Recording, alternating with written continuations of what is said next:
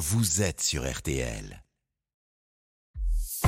RTL Midi. Pascal Pro et Céline Landreau. 1 million, 1 million 200 000. Les services de renseignement s'attendent à voir du monde demain dans les cortèges. Une journée de mobilisation a priori euh, au moins aussi importante que le 19 janvier dernier.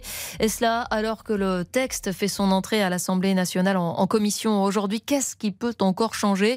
On va poser la question à Martial You. Bonjour. Bonjour. Et Marie-Bénédicte Allaire. Bonjour. Bonjour. Les services économiques et politiques d'RTL réunis. Euh, Elisabeth Borne, la Première ministre, l'a dit hier, le recul de l'âge de départ à la retraite à 64 ans, ce n'est plus négociable. Qu'est-ce qu'il est encore alors, Martial? Alors, il y a ce qui était depuis le début, hein, pour ainsi dire. Vous avez euh, intégré euh, plus de critères de pénibilité. On sait que ça fait partie des demandes de la CFDT depuis de longues années, donc c'est une concession qu'on peut imaginer sans trop de difficultés.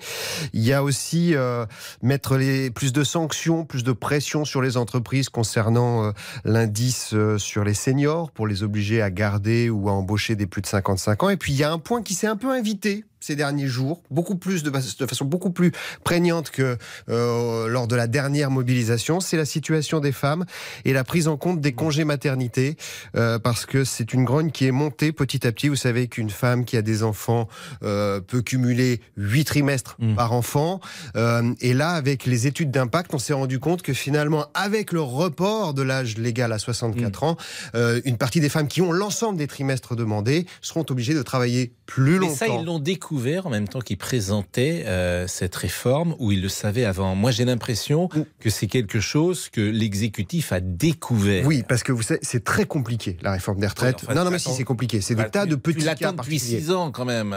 Oui, mais Donc, il c'était a pas la même réforme. pas là-dedans réforme l'ont découvert. hein. S'ils l'ont découvert. Non, mais il y, a un- il y a toujours une étude d'impact qui est faite, et c'est vrai que c'est compliqué de s'y retrouver, même avec les plus beaux esprits euh, de France, les plus beaux intellects.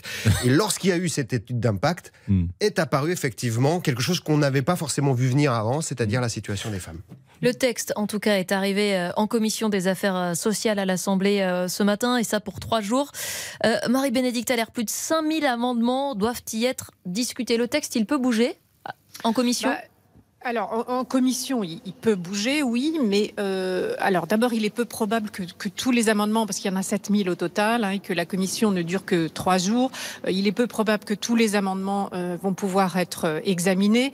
Euh, ça, les députés en sont bien conscients. Le texte peut bouger un petit peu, mais c'est pas vraiment en, en commission que ça se joue. En commission, ça va être plus, c'est plutôt un tour de chauffe, hein, voir euh, les uns et les autres se jaugent, commencent à échanger leurs arguments. Bon, ce matin, c'était c'était un petit peu un petit peu agité, on va dire. hein. C'était un peu ambiance euh, ambiance collège dans une classe assez dissipée. euh, et voilà, euh, certains députés avaient avaient du mal à se faire entendre et, la présidente de, la commission devait faire euh, devait faire un peu la discipline. Voilà. Euh, mais quoi qu'il en soit, euh, même si même si le, texte n'est pas totalement examiné, bah, il va il va passer dans l'hémicycle le, le 6 février. Voilà. 64 ans, c'est un négociable des deux côtés?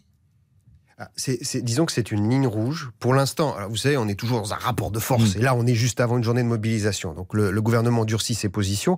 Ce qui est vrai, et je vous l'avais expliqué il y a quelques jours déjà à, à midi, Et répondez à ma question. Est-ce que c'est un négociable des deux côtés? À, ce- à- pour- à l'instant où on parle, aujourd'hui 12h49, oui. Oui. Parce que si le Donc, gouvernement bloqué. recule...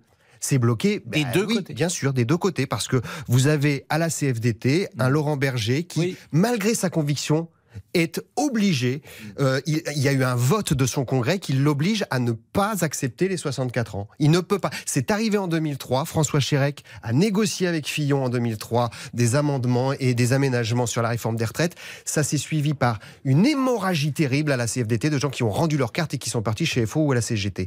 Euh, je pense pas que Laurent Berger ait envie de ça aujourd'hui. Euh, Marie-Bénédicte Allaire, la mobilisation de demain, elle peut changer la donne quand même d'une manière ou d'une autre? Écoutez, si la mobilisation est très forte, évidemment, ça va, ça va redonner du, du peps euh, à l'opposition de gauche, euh, si- s'il en était besoin. Euh, l'opposition de gauche, elle va être vraiment euh, en, appui de la rue. Après, le gouvernement, euh, bon, il, il sait qu'il doit en passer par là. Euh, il s'attend à ce que la mobilisation soit forte. En tout cas, c'est ce qu'il dit.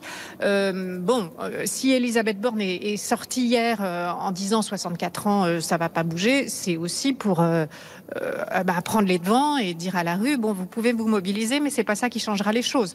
Donc, euh, sur les lignes rouges, comme disait Martial, notamment celle des 64 ans, je ne pense pas que ce soit la mobilisation de demain qui puisse faire changer les choses.